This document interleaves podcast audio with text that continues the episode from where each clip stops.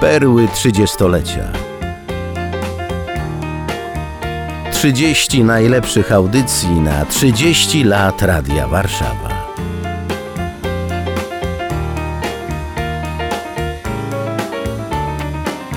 Audycja została wyemitowana w Radiu Warszawa 106 i 2 FM.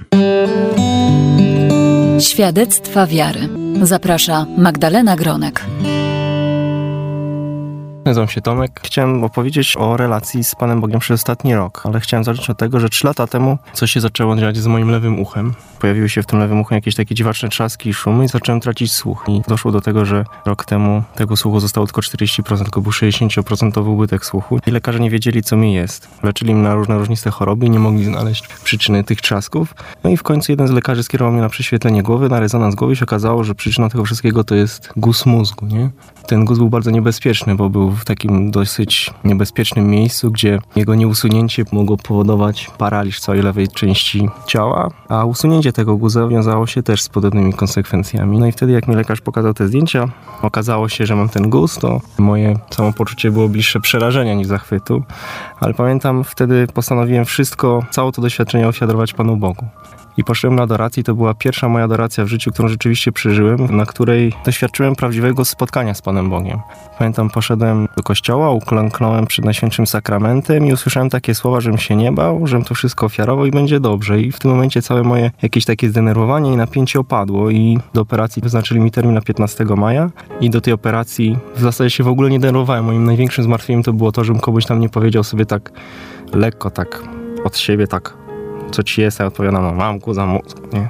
Żeby ktoś się nie poczuł jakoś tak, że sobie to lekceważę. Ale chciałem jeszcze powiedzieć o tym dniu przed operacją, bo przez cały ten czas byłem bardzo spokojny, nie? Lekarze mi powiedzieli, że po operacji nie będę słyszał w ogóle na ucho lewe i że będę miał niewładną twarz i będzie taka mi wisiała ta twarz, nie będę dał rady lewą częścią ruszyć, ale że ta twarz wróci, a ucho nie wróci, nie? No i przed samą operacją, to było 14 maja, zacząłem się bardzo buntować w środku. Zacząłem tak jakoś rozmyślać, że ten słuch mi się należy, nie? I poszedłem do kaplicy szpitalnej się z Panem Bogiem po prostu targować, że Panie Boże, dlaczego Ty mi zabierasz ten słuch? Ja chcę, żebyś Ty mi zostawił to, co jest żeby ten słuch w uchu był taki, jaki jest, że ja się do tego przyzwyczaiłem i tak ja chcę, żeby to było te 40% słuchu z tymi trzaskami, tak będzie dobrze. No i targowałem się z nim dosyć długo, bo to było już chyba targowałem się do północy i Pan Bóg w ogóle nie chciał mi ustąpić.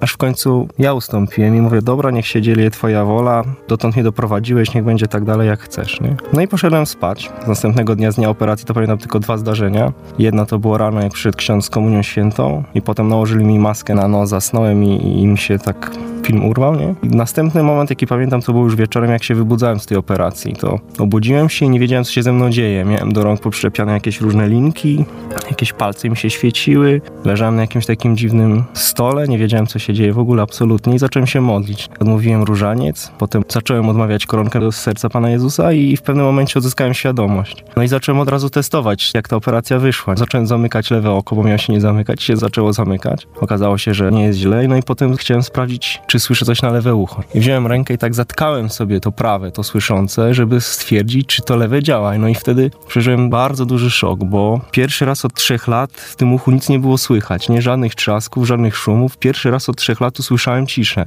To było dla mnie tak wielkie przeżycie, że no nie potrafię tego opisać, tego się nie dopisać, to trzeba po prostu przeżyć. Po trzech latach usłyszeć naprawdę swoje myśli, cichość, cichość, po prostu spokój, konkretny spokój. Zacząłem Panu Bogu bardzo dziękować za to przeżycie. No nieopisane to jest jest. Pamiętam, złapałem bardzo dobry humor. Jakaś tam pielęgniarka dała mi taką małą wodę do picia i ja się napiłem i potem zacząłem wszystkich tam częstować i te dwa tygodnie następne w szpitalu to były naprawdę niesamowite. No to był czas nawrócenia.